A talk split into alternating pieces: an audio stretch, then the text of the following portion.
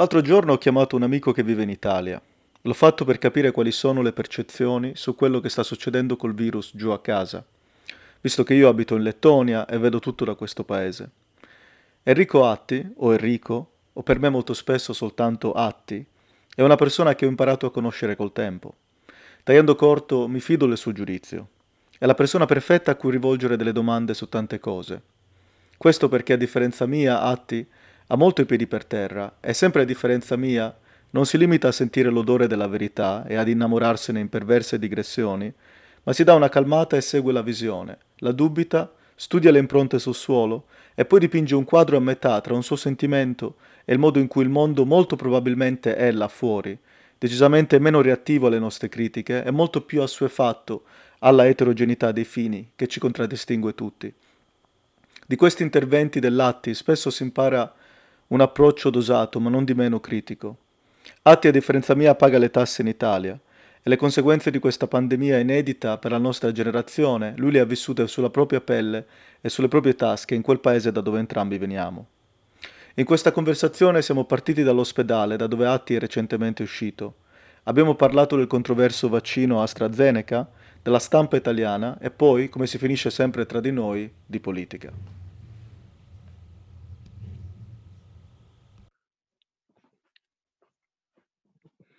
Allora, com'è andata all'ospedale?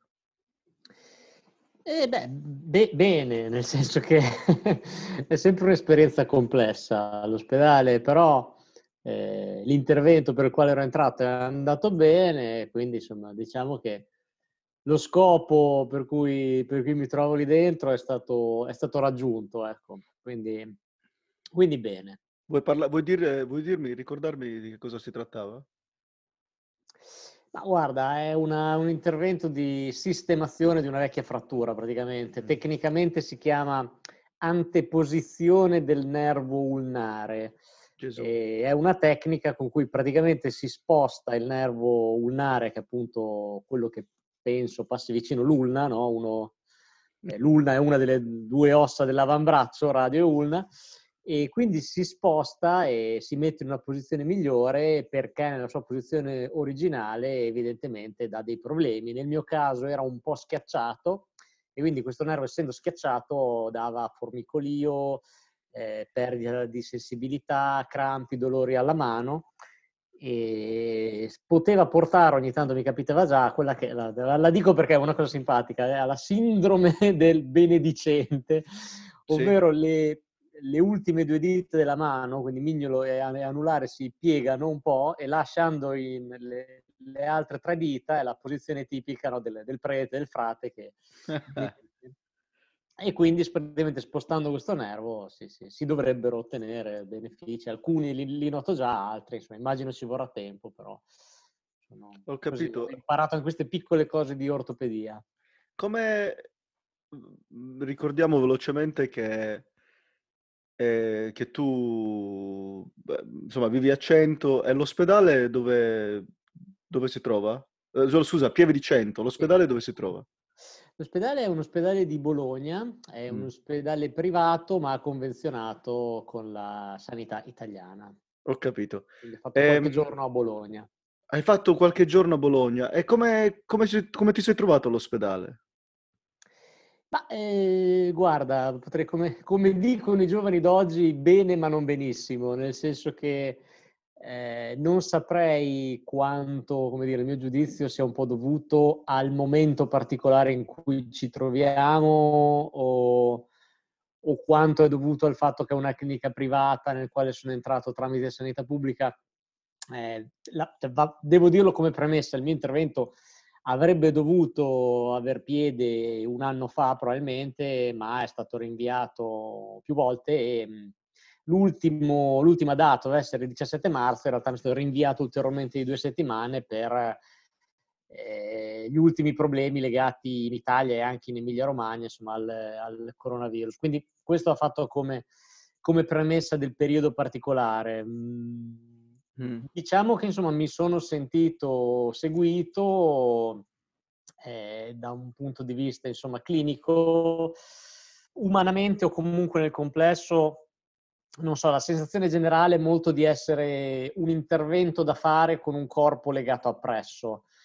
Eh, quindi... Cosa intendi? Cosa intendi? Infinite attese in corridoio di ore, e, mh, lasciato da solo perché in questo momento non possono entrare persone ad aiutare con eh, giacche, borse, pile di fogli, cartelle, vai su, vai giù, vai là, aspetta, entra uno, ti dice due cose, Aspetta, non ti dice chi è, non posso, farti, dice... posso farti una domanda precisa, mi è venuta in mente adesso. Magari no, però ti sei sentito in questa atmosfera di Covid eh, hai avuto un sentimento di essere un po' superfluo rispetto alla...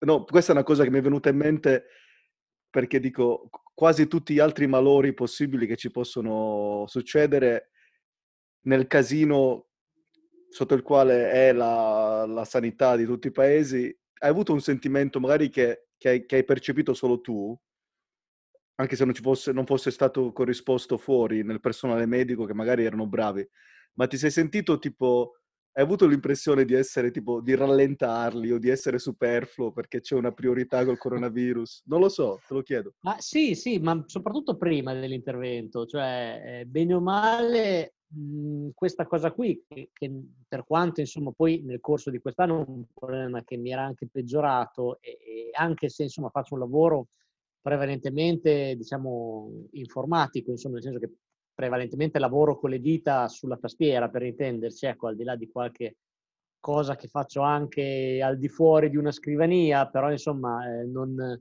non, ho tanto, capito, bisogno del, dell'utilizzo del, della forza fisica.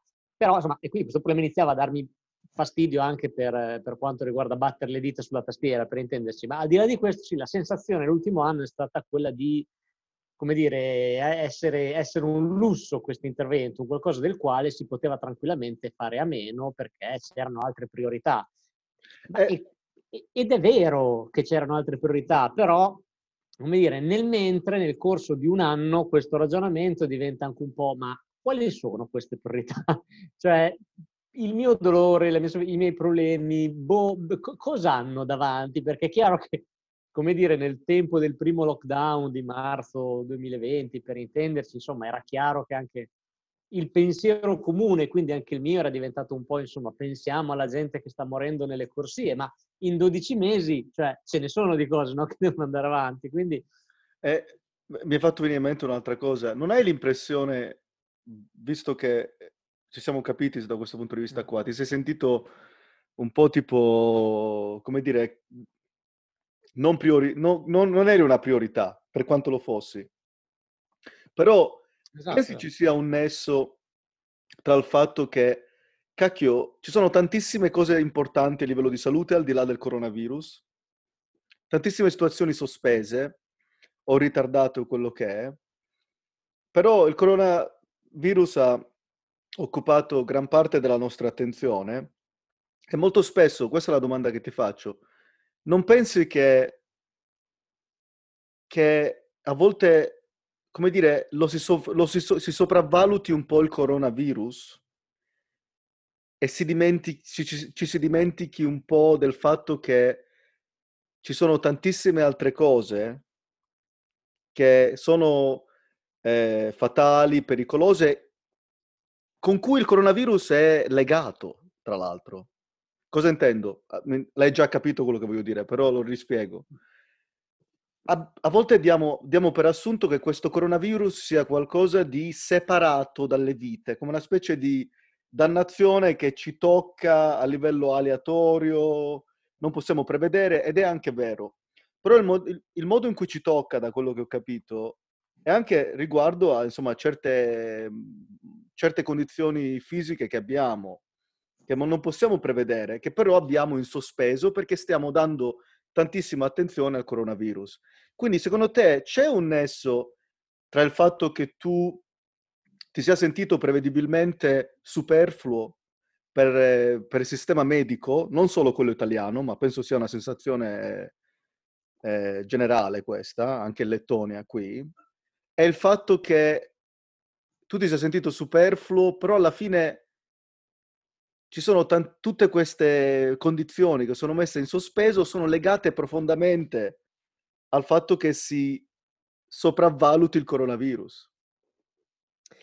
Sì, io forse non direi sopravvalutare perché può essere un termine che, che, che è fuorviante detto così, però eh, sono completamente d'accordo con la tua analisi. Diciamo che si, si, si centralizza il coronavirus quando in realtà eh, è chiaro che in sé per sé non è, eh, non è, l'unico, non è l'unico problema ed è per forza di cose correlato con gli altri. Cioè è chiaro che se realmente avessimo voluto come dire, estirpare o comunque ridurre ancora di più, avremmo potuto impostare quelle che adesso sono in, sono in Italia, le zone rosse da molto prima o tenerle molto più stringenti per fare in modo che realmente si, si, diffondesse ancora meno. Ci sono un sacco di cose comunque che in questo momento stiamo portando avanti e che non sono forse essenziali, anche qui bisognerebbe definire cosa è essenziale. Essenziale è semplicemente mangiare e, e, e avere le, le, le, proprie funzioni vitali rispettate? Se sì, allora beh, potremmo anche chiudere canali televisivi, chiudere lo sport, chiudere un sacco di cose e,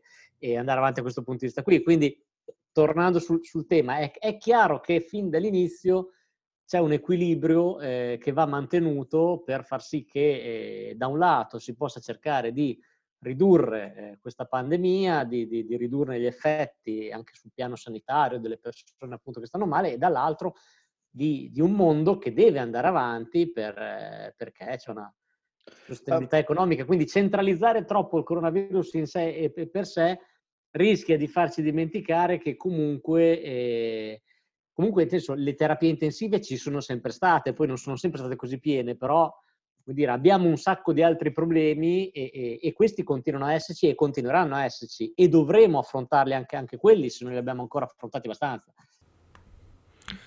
Successivamente abbiamo discusso del ruolo della stampa e della qualità della comunicazione durante la pandemia. La stampa italiana sembra qualcosa che sopravvive tra gli affezionados dei vecchi giornaloni, destinati a scomparire, a mio avviso, anche prima di una morte naturale. Ma questi giornali non vendono e si leggono le notizie sempre più su internet. Il fenomeno dilagante del clickbait, che guadagna sponsor per numero di click, degenera ancora più la natura di quello che dovrebbe essere un mestiere teso ad invitarci a farci un'opinione, in primo luogo creduta dallo stesso giornalista. Oggi pare siamo divisi tra dei lettori di nicchia che credono ancora alla destra e alla sinistra, in un paese profondamente diverso. Tra un mondo di chi accede veloce a delle notizie spesso e volentieri approssimate nel titolo per aggiudicarsi un click, e un mucchio di lettori di qualità a cui le pagine dei quotidiani pare non vogliano corrispondere, la prevalsa dell'informazione su internet non è un male di per sé, intendiamoci. Se non succeda però che questa sia sempre più impersonale e di puro contenuto spesso non filtrato e non certificato. In questo modo l'informazione è fine a se stessa e autoalimenta un circolo patetico che ci lascia spesso confusi, senza una direzione, senza un credo. Atti parla di post-verità, un vero e proprio casino che scoraggia a tenersi informati. Ma guarda, hai, hai centrato insomma diversi punti nel, nella tua in, introduzione. C'è un'opinione pubblica che, che, ma in generale, non solo per il coronavirus, è molto, molto disattenta, molto disinformata, incapace molte volte di eh, sapere dove trovare le informazioni giuste, ma anche a cui manca la voglia realmente per trovare le informazioni giuste, appunto si fermano al link, alla cosa, ho letto, ho visto, mi hanno detto, ho sentito che... E quindi è un'opinione pubblica anche facilmente, come hai detto tu, con tramite clickbait o tramite fake news, insomma varie situazioni sfruttate a proprio piacimento, anche un po' sballottata di qua e di là e portata a pensare un po' quello che, quel, quello che fa più comodo a, a chi cerca di, di, di, spingere determinate cose. Eh, quindi sono anche a volte circoli che si autoalimentano, penso a certi giornali non hanno realmente interesse nel portare l'opinione pubblica da una certa parte, però come dire c'è un tema, no, il famoso discorso che si fa all'improvviso, come dire è tutto pieno di stupri, poi è tutto pieno, che ne so, di incidenti in autostrada, poi è tutto pieno di ponti che crollano. Perché sono temi appunto che vanno, ma è stato così anche prima di internet, insomma il tema diventa caldo e il ferro si batte finché è caldo, quindi i giornali a loro volta rilanciano su questi temi. Però questo cosa, cosa crea di conseguenza? Il fatto che si crei queste, dire, quelle che vengono chiamate post-verità, cioè del fatto che è in giro, eh ma è pieno di, è pieno di stupri, è pieno di... In realtà magari in quel momento le statistiche sulle medie nazionali, annuali, sono anche più basse del solito, ma se tu ogni volta che c'è un episodio lo martelli, lo metti in prima pagina, allora la percezione diventa molto più grande. Quindi questo è un po'... Fatti, fatti fare una domanda. Cos'è cambiato eh, nella, nella, perversa attenzione, clickbait o quello che è? Tu, tu, tra l'altro, fammelo dire, tu ti occupi di queste cose già a livello professionale, quindi andiamo a nozze. Però, cos'è cambiato nel pre-internet e nel post-internet? Eh, sarà cambiato qualcosa? L'attenzione c'era già prima, assolutamente. Eh, un'attenzione imprenditoriale, quello che è, mezzi diversi, però i mezzi sono cambiati. I mezzi hanno contaminato la natura dell'informazione? Beh, assolutamente sì, mi viene da dire. Prima il ruolo era un po' affidato no, a, bene o male, eh, i media, quindi giornali, televisioni, radio, insomma, venivano appunto chiamati gatekeeper perché erano quelli che, tra virgolette, facevano un po' da filtro per ciò che era notizia e ciò che no. E alla fine, eh, penso all'Italia, ma insomma, anche se vogliamo andare più in là, eh, sempre a livello nazionale parliamo, poi a livello locale c'erano delle dinamiche, penso magari agli, agli stati, non so, ai singoli stati degli USA, però a livello nazionale, parlando proprio di, di nazioni, a monte c'erano un numero limitato di realtà abbastanza ristretto e bene o male, insomma, molte volte c'era un equilibrio comune, chiaramente c'era chi era più di una parte, più di un'altra, qui penso magari a eh, dire, estremi politici, poli se vogliamo, ma per il resto, insomma, c'era una sorta di linea comune in cui è chiaro che c'era chi spingeva più su un tema, più, più, più su un altro, ma insomma l'equilibrio bene o male c'era e quelle lì erano le notizie e c'era un po' un equilibrio da questo punto di vista di una popolazione ancora magari forse se vogliamo più ignorante di come era adesso però un po' più, non so come dire, eh, equilibrata, ecco, da questo punto di vista. C'era meno conoscenza di, di tante cose, anche perché adesso, insomma, immaginiamoci di un qualunque tema, prendiamo un attimo internet, andiamo e abbiamo migliaia e migliaia di informazioni. All'epoca anche chi voleva informarsi, alla sera magari chi poteva, chi aveva modo, ok, allora domani cerco di comprare un libro, cerco di trovare un'enciclopedia, cerco di andare in biblioteca, ma il livello era più, no, era più livellato, ecco, potrei parlando del, del mondo prima. Con internet è esploso tutto, si è espanso, quindi abbiamo, eh, si è tutto estremizzato e polarizzato sia nella disponibilità di informazione che poi nella, nella reale conoscenza delle cose.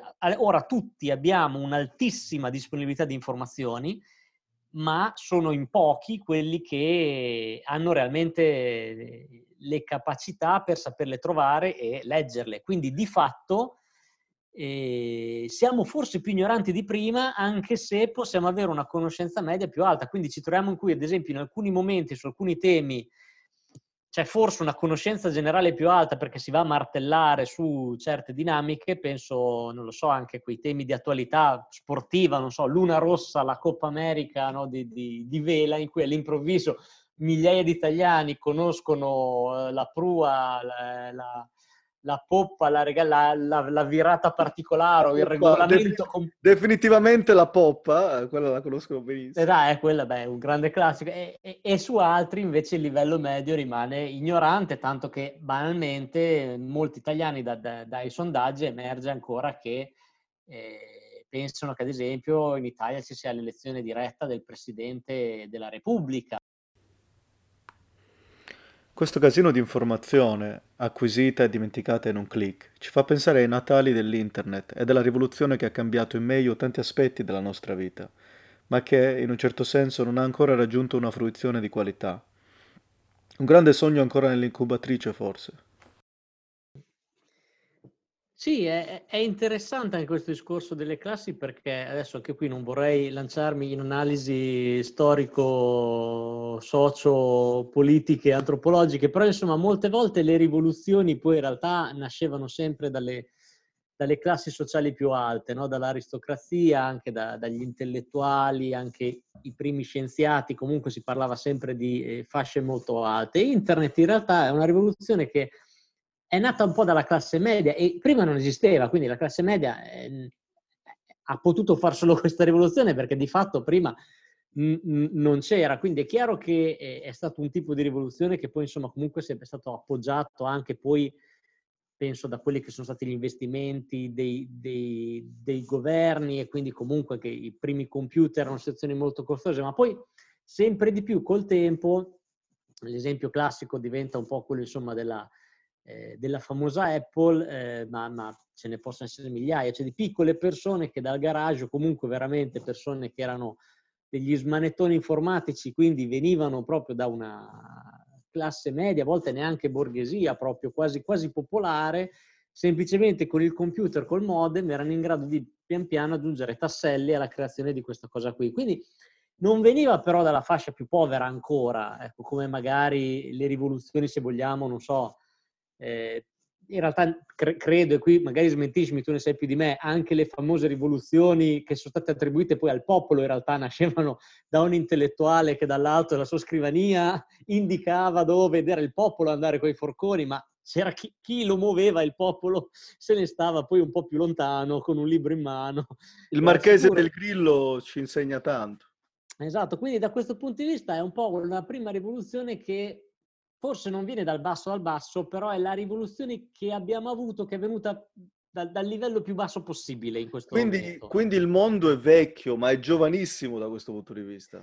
Da questo punto di vista qui sì, però al tempo stesso mi rendo conto che probabilmente questa fascia media che effettivamente voleva battere magari comunque questo mondo di classi e quindi praticamente azzerare l'ascensore sociale, quindi fare in modo che non ce ne fosse più bisogno, che, che banalmente con, con, i propri mezzi eh, si potesse tutti avere tutto, però sono un po' scontrati secondo me con qualcuno ancora più, più sfortunato, più indietro, più in basso, insomma usiamo il termine che, che, che ci viene meglio, che di tutta questa conoscenza alla fine non se ne fa niente, non vuole niente, cioè alla fine vuole, non lo so, adesso si usa dire su internet i gattini, ma i, eh, i, culi e le tette, non lo so, cioè, usiamo la metafora che ci piace di più, però probabilmente mentre alcune persone, magari ci possiamo mettere dentro anche io e te in questo, come dire, in questa attualizzazione che abbiamo fatto, sfruttano, usufruiscono di, di, di, di queste conoscenze, quindi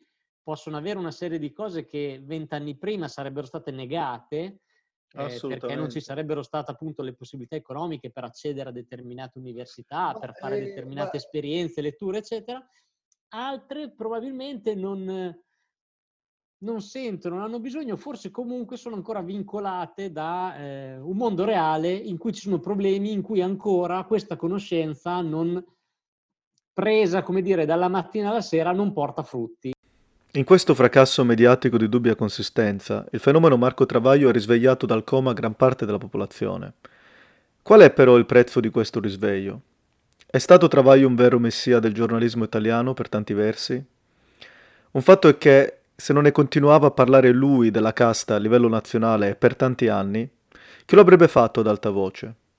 Ad ogni modo, ci siamo chiesti se la sua presunta unicità nel cimitero del giornalismo possa alimentare un fanatismo pericoloso. Qui io e Atti ci siamo un po' divisi, ma mi pare che se ci fossimo venuti più incontro, o se ne avessimo parlato un po' di più, avremmo forse potuto convenire che ci vogliono più giornalisti in quanto tali. E forse il motivo per cui ci innamoriamo di Travaglio è anche per una penuria di voci alternative credibili. Ah, eh, cioè, penso che purtroppo Travaglio non eh, sia, eh, sia, un giornalista, cioè da, da, dall'inizio e alla fine e, e, il problema sia molto più grande di, di, un Travaglio sia per indicarlo come il colpevole sia per indicarlo come la soluzione. Purtroppo... Come Messia? Come Messia, beh, ognuno può scegliersi il suo Messia sempre. Quello, la religione è ancora un fatto personale, anche se in Italia siamo aspetta, riusciti no, a rendere... aspetta, aspetta un attimo, però prima che... Mi è piaciuto già quello che hai detto adesso. Quello che hai detto prima, quello che hai detto tipo sul fatto che lui sia un giornalista, ho capito che lo apprezzi. però ho capito esattamente subito che, è un esag- che non possiamo andare troppo oltre, nel senso non possiamo affidarci solo a Travaglio. Ho capito questo dal primo commento che hai dato. Però quando intendo Messia vorrei rispecificare e vorrei comunque riscuoterti sul tuo giudizio. Quando dico Messia mi affido a dei libri, a degli articoli che hanno raggiunto un, uh, una reazione, un, come dire, un, una fruizione nazionale su certe dinamiche di cui altrimenti non si sarebbe parlato. Possiamo discutere quanto vogliamo del giudizio di Caltanissetta sul, sulla, eh, sul patto Stato-mafia. E non tutte le sentenze sono naturalmente verità, non voglio dire questo. Possiamo parlare dei mille libri su Berlusconi mentre non li scriveva nessun altro. Libri comunque basati su sentenze. Possiamo parlare su, di, un, di un giornalista che si è fatto sulle spalle di Stella. Stella, chi era? Rizzo e Stella sulla casta. Hanno iniziato loro il movimento e lui comunque l'ha portato avanti. Quando parlo di Messia, non parlo solamente del fatto che lui fosse quello più bravo, parlo del fatto che per un periodo era l'unico. E vorrei dargli un po' di importanza. E quando dico unico, e questo non ti deve intimidire perché eh, voglio che me la suoni bene quando, dopo che ho finito questa cosa qua. Non lo farà, non lo farà.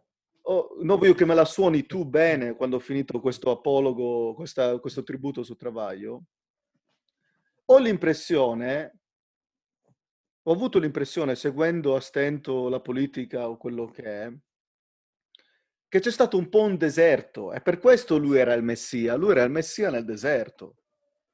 Nel deserto di certi fatti, di certe realtà italiane, di corruzione o quello che è, che non venivano commentate. E se venivano commentate, venivano commentate marginalmente in giornaloni come La Stampa, La Repubblica, che più o meno, e lancio l'ultima bomba, mm. Vai. che ho sentito mille volte, questi giornaloni che mi sembrano non tanto obiettivi perché sono per la ragione, mi, sento, mi sembrano molto più tesi al compromesso, a un compromesso volgare che è fatto dalle associazioni, eh, un po' come dei giornali di lobby praticamente. Allora, ho finito. Il commento su, sul Travaglio Messia e poi quello che vuoi tu, non ti... Ma guarda, io ti, ti, ti dico del, del, perché appunto non, non, non, apprezzo la definizione di, di, Messia, ma non tanto per negare il lavoro che sia stato fatto negli anni e sono concorde con te, forse adesso non so dirti perché non lo, non lo, conosco abbastanza, magari quel, quel, quel, periodo, quel lato lì, però l'unica voce, comunque di certo era una delle più alla fine autorevoli e che insomma sapeva bene o male argomentare perché era in grado di partire eh, dai fatti e di sbatterli in faccia.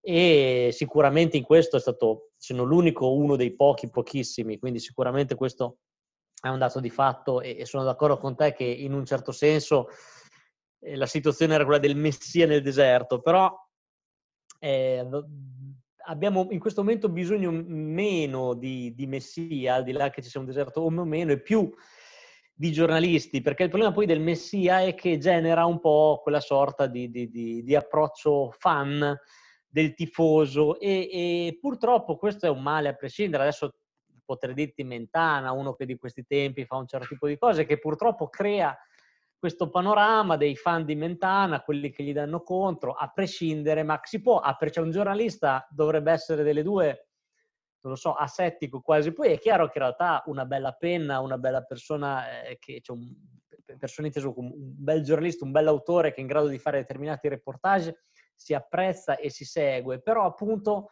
non bisogna scivolare in quell'aspetto eh, di, di, tifo sportivo in cui tu lo supporti a prescindere. Perfetto. Questo tifo, a prescindere di giornalisti o di politici, mette sempre un po' i salami negli occhi di chi si informa, questo è vero. Ed io stesso ho notato in me un certo tifo per chi come Travaglio ci ha documentato di cose della nostra Repubblica che altrimenti forse non avrei mai sentito. In questo senso ha ragione Atti, sono di parte. A volte mi sembra però che la palude politica generi dei personaggi utili al popolo come Travaglio e allo stesso tempo tolga loro la credibilità perché li lascia, circondati dall'incompetenza di altri giornalisti della televisione, nella vera solitudine di chi riconosciuto eroe viene prima adorato e poi necessariamente discreditato perché unico, nel senso che chi è solo non è mai credibile in pieno.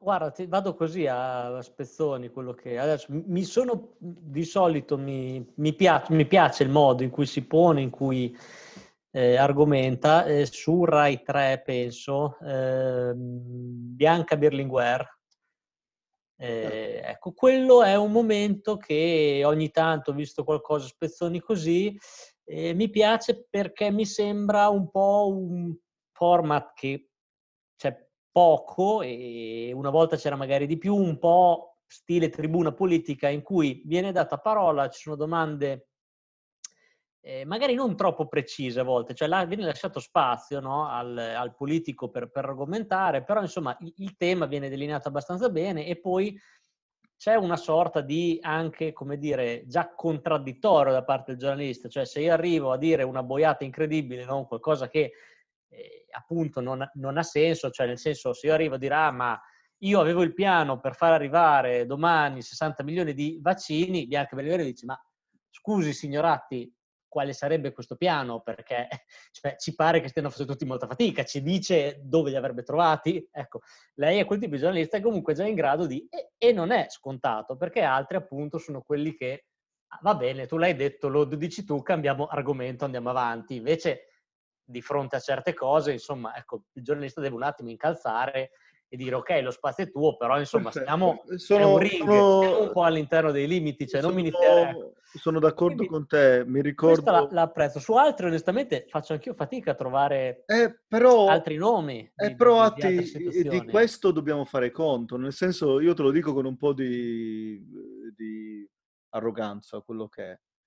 Però non è questa l'apologia dell'ignoranza, del Fabrizio che tipo vive della politica fatta sulla televisione. Però i giornali stanno morendo, è un fatto. Eh, internet incalza, ma incalza per chi sa trovare, per chi sa cercare, come hai detto tu. Per quelli che non sanno cercare si rifanno sulle trasmissioni politiche. Io sono uno di questi, con un certo livello di pigrizia. E ti dico, ho a che fare con una con una, come dire, schizofrenia da Luca Telese, in cui non si capisce più un cazzo, sostanzialmente si tratta di show, o quello che è. Nel senso, cioè, c'è un, c'è un non lo so, io non, non dubito necessariamente dei suoi valori, però c'è uh, quella contri- contraddittorietà tipica delle formigli asservita al mezzo televisivo, in cui non si capisce più nulla, non c'è più una, non c'è più una bussola, sostanzialmente. Per Sgarbi non c'è una bussola, ma Sgarbi è Salvador Dalì rispetto a questi qua. Uh, quindi Formigli, Telese, uh, Giletti. Giletti ne prende una buona. A me sono piaciute tante le indagini che ha fatto in Sicilia, però di nuovo nel deserto. Lui ha fatto delle indagini nel deserto.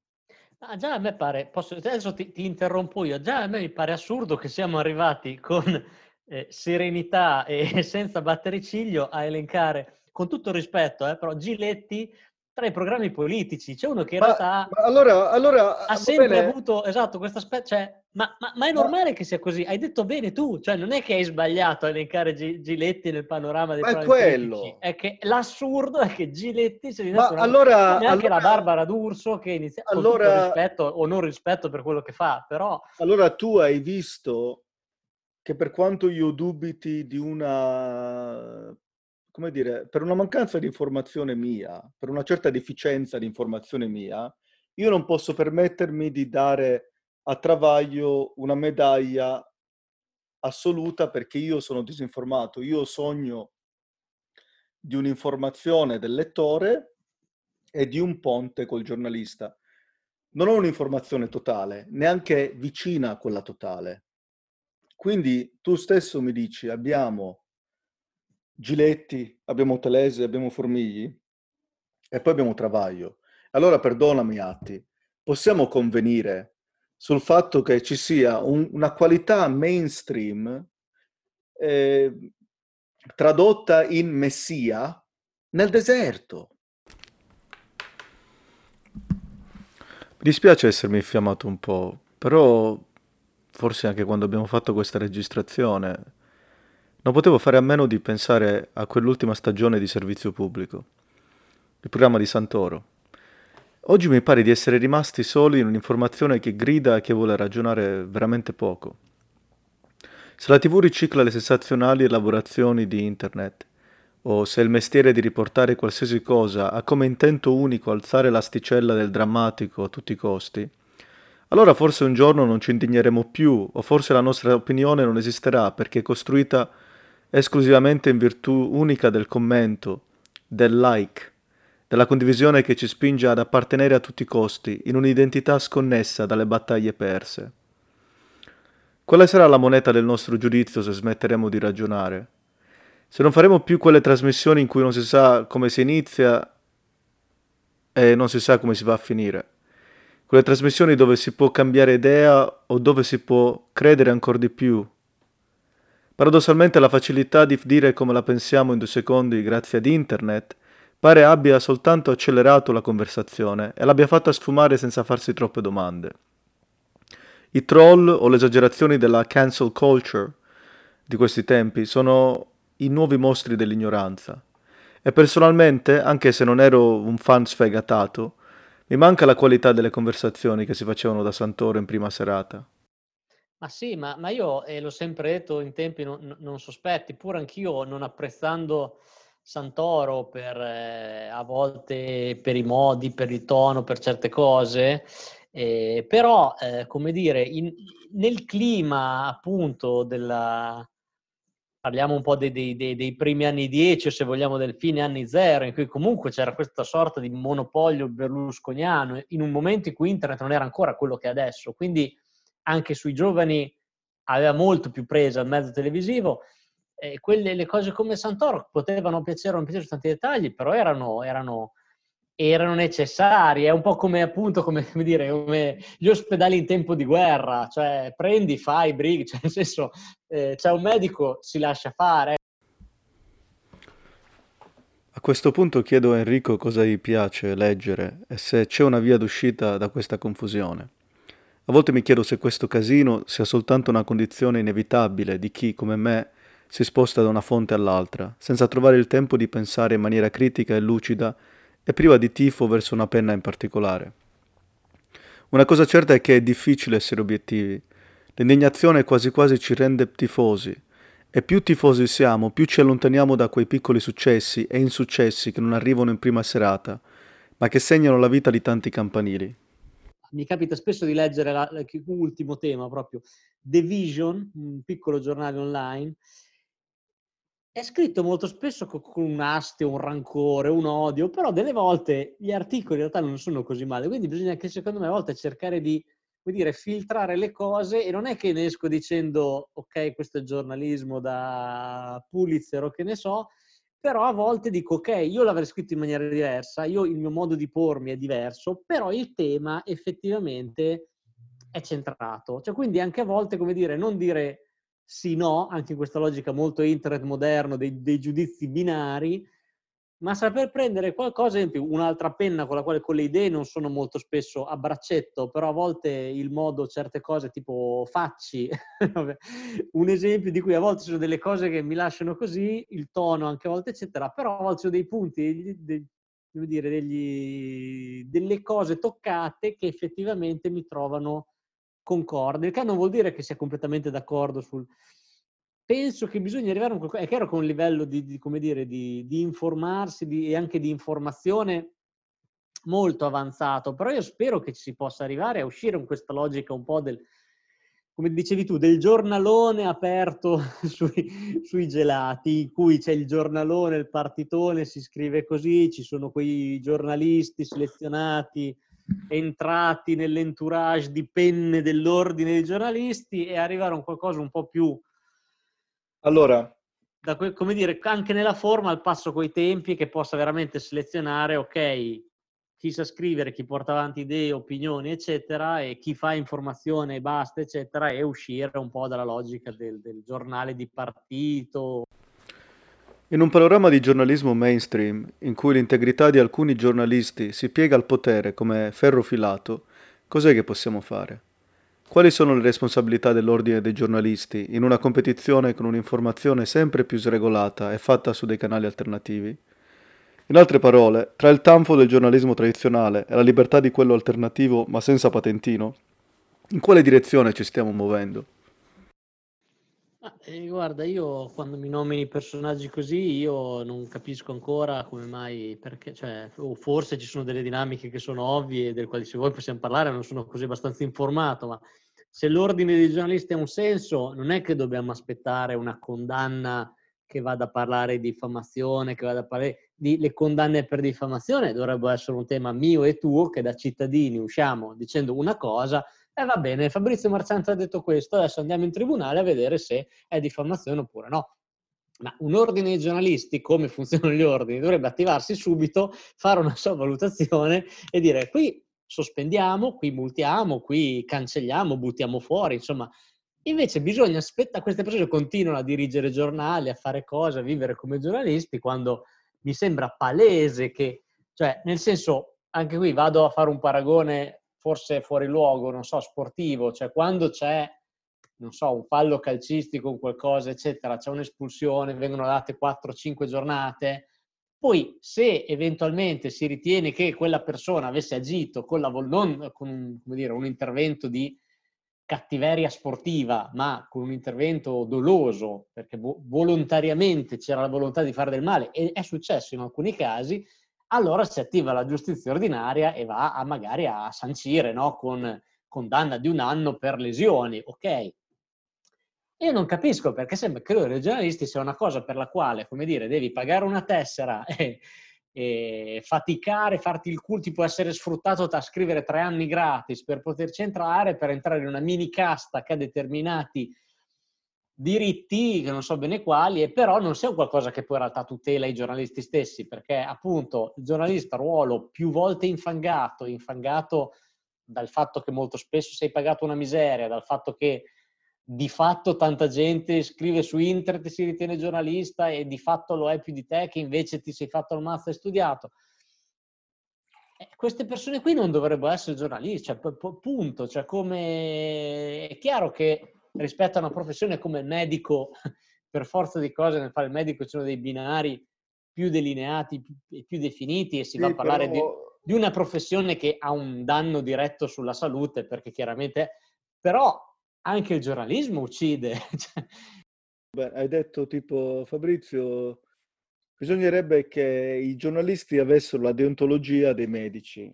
Va bene, però, come dire, il fatto che siano due mestieri diversi non intacca quello che hai detto tu, sostanzialmente. Sono d'accordo con te, però con i giornalisti deve essere anche qualcosa che parte dall'alto un po' di più.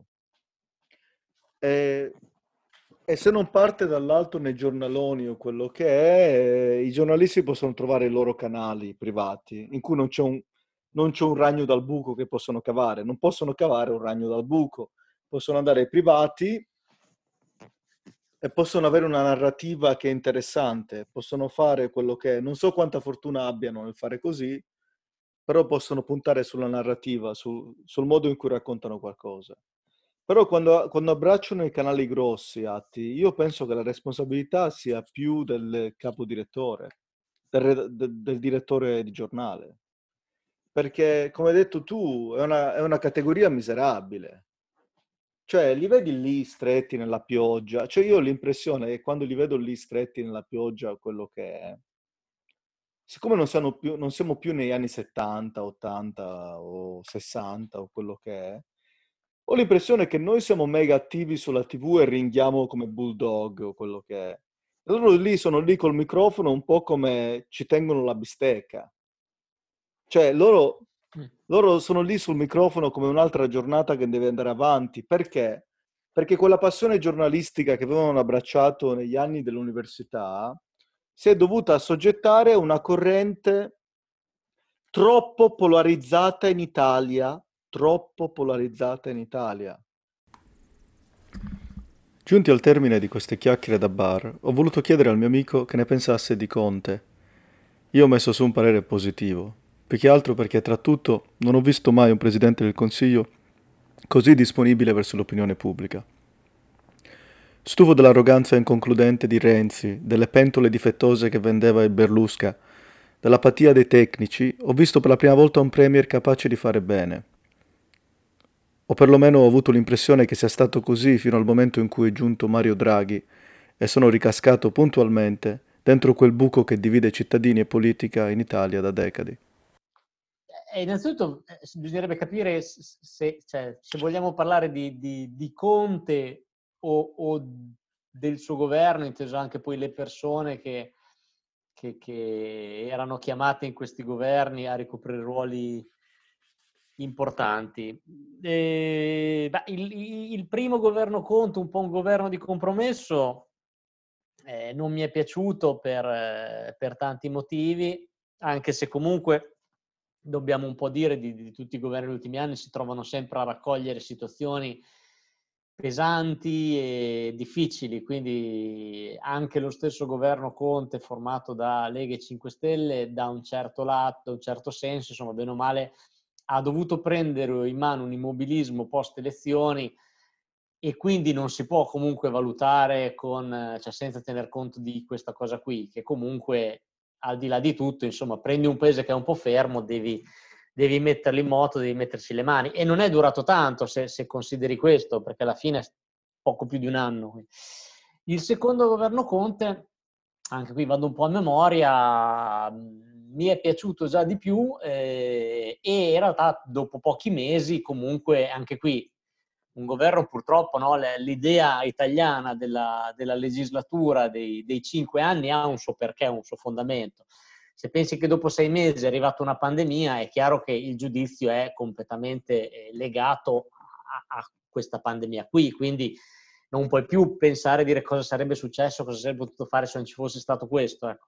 Quindi il governo, bene o male di Conte, è fortemente legato a questa situazione emergenziale e come insomma ci siamo già detti in diverse conversazioni eh, tra di noi, il lato emergenziale è stato, è stato svolto bene, ecco, eh, al di là di, di, di imperfezioni, inesattezze, però ripeto, parliamo di un'emergenza, quando si parla di un'emergenza va vista in quest'ottica qui, di quindi trovarsi dalla mattina alla sera in una situazione completamente inedita nel quale non, non sai bene o male come, come, muoverti, come se ti trovi un alieno in casa, cioè tu sai cosa fare se trovi una cavalletta, un ragno, un cane, ma un alieno, cioè, cioè, non, non, hai bene o male le cose, come dire, un piano pronto. E, come ti dicevo, qui è stato lasciato, è stato lasciato un po' solo, si è un po' disgregato tutto e poi bene o male si è arrivati alla sua caduta. Ecco lì nel post valutandolo insieme come governo, si poteva fare qualcosa di più per prepararci meglio all'inverno. Lì effettivamente ci sono state diverse mancanze. Poi faccio fatica a dirti se quanto siano le responsabilità dei singoli, eh, però insomma lì è mancato qualcosa a mio avviso, ecco. il che non vuol dire una bocciatura totale. Eh. Vabbè uomo, abbiamo, abbiamo finito. Questo se, se si può servire come valutazione sul... No, però to- tornando a prima, che poi sembra che quando parlavo di scribacchini, tu stai fare una faccia, da... in realtà non è che ce l'ho, come dicevi tu, con chi bene o male deve reggere il microfono, eh, per fare che capisco anche che ti trovi in situazioni in cui sono compromessi, in cui, non so, tiro fuori l'esempio di TG4 degli anni 90, magari in tanti pensavano che Fede fosse un coglione, con tutto il rispetto che si può avere usando la parola coglione, però uno è anche giornalista, ha fiducia nei, nei, nei, suoi mezzi, è arrivato in un telegiornale, magari ha delle visioni contrastanti col direttore, però fa parte della sua carriera, cerca di metterci il suo. Più sali di livello, più hai possibilità e più hai responsabilità. Allora lì magari dopo puoi condannare chi dire, vabbè, sei entrato, sei arrivato pian piano, hai, tra virgolette, leccato il culo per anni, forse c'era un momento in cui avresti potuto dire, beh, magari evito di proseguire qui, cerco di cambiare telegiornale, di cambiare testata, cerco un percorso più affine al mio, per quanto mi fosse più comodo continuare a leccare. Lì sono le colpe, ma non è dell'ultimo arrivato che tiene il microfono, ecco, questo lo sappiamo bene. Questo lo sappiamo bene, assolutamente. Noi, poi è vero, come dicevi anche tu prima, forse tanti, tanti non lo sanno, ma non so come è un problema. saperlo, però posso anche dare una luce di speranza, nel senso abbiamo parlato molto male della, della televisione stasera, e giustamente, però è anche vero che ci sono tanti altri eh, mezzi in più, nel senso, mh, come hai detto tu bene, adesso non c'è soltanto eh, la radio, che qui potremmo parlare per una serata intera, però sono sbucati i podcast, quindi come dire la fruizione del contenuto slegato dal, eh, dal, dal media in sé e per sé, quindi tutto legato all'internet, così come nell'internet rientra anche il discorso della televisione on demand, quindi delle piattaforme come Netflix, come Rai Play anche, eh, Prime Video, che quindi possono portare a fruire contenuti anche, anche politici, perché siamo abituati a pensarli per le serie e per i film, ma ci sono tanti documentari, tante interviste, tanti altri generi, anche spettacoli di comedian, per esempio. Quindi ci sono anche una serie, come dire, di, di altri canali che portano informazioni che sempre di più, e questo è un dato positivo, sono in crescita queste cose, quindi sempre di più persone si avvicinano e possono fruire e avere un punto di vista diverso da, da quello che è la televisione. È chiaro che stiamo come nelle immagini che sono girate in questi giorni del canale di Suez, siamo con un piccolo escavatore a, a scavare attaccato a una chiatta di, di 800 metri. Però c'è, c'è del positivo, c'è, c'è, un progresso. Poi non so dirti se è abbastanza oppure... Allora, partiamo con le domande finali che ho preso, mi sono messo una puntate. Eh, allora, quando mi dici cosa preferisci, sei, eh, ti è permesso spiegare perché in due parole. McLaren o Ferrari? Uh, Ferrari. perché? In due parole. Uh, la tradizione. Ho usato un articolo. Lo gnocco fritto. Perfetto. Beh, eh, per chi non lo sa, eh, Enrico viene da Cento, che è vicino a quei posti, quei posti caldi, come si dice. Uh, il mare o i laghi? Eh, mare. Perché? Il lago è triste chiusura. Triste chiusura, un po' mi, mi ricordi me prima che mi muovevo, prima che mi muovevo in Lettonia. Um, destra o sinistra? Sinistra. Pro destra. non convinta. Perché? No, no, era, era già il perché non okay. convinta. Se, se, se, devo darti un perché più lungo esco dalle, dalle tue parole. Uh, Lamborghini Miura o Lamborghini Merak? Miura. Perché? perché è Ferruccio Lamborghini. Perfetto, è la rappresentanza di, di quella marca, Miura. Um, Bologna o Ferrara?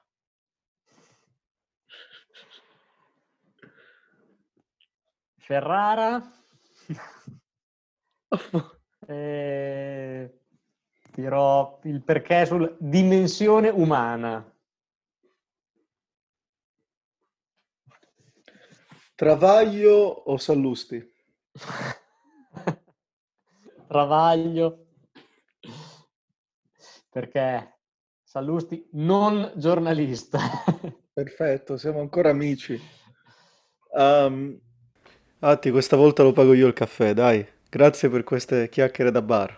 Grazie a te, grazie a tutti quelli che ci hanno ascoltato, che hanno avuto il coraggio e l'ardire e anche l'ardore, un po', spero di, di seguirci e, e, mi piacerebbe comunque che, di essere smentiti, di, essere, di avere, come dire, un, una contro, come si dice, un, un, so. una conversazione. Ci, sì, ci sì, sì, ecco, di, più... di sentire qualcuno ribattere per poi aprire una conversazione, perché quello che abbiamo detto stasera è qualcosa di oggi, magari cambia, magari cambiamo idea anche noi. E, Però vorrei dire una e cosa. non può che fare bene, ecco, un, un contraddittorio, volevo dire, ecco, qualcosa.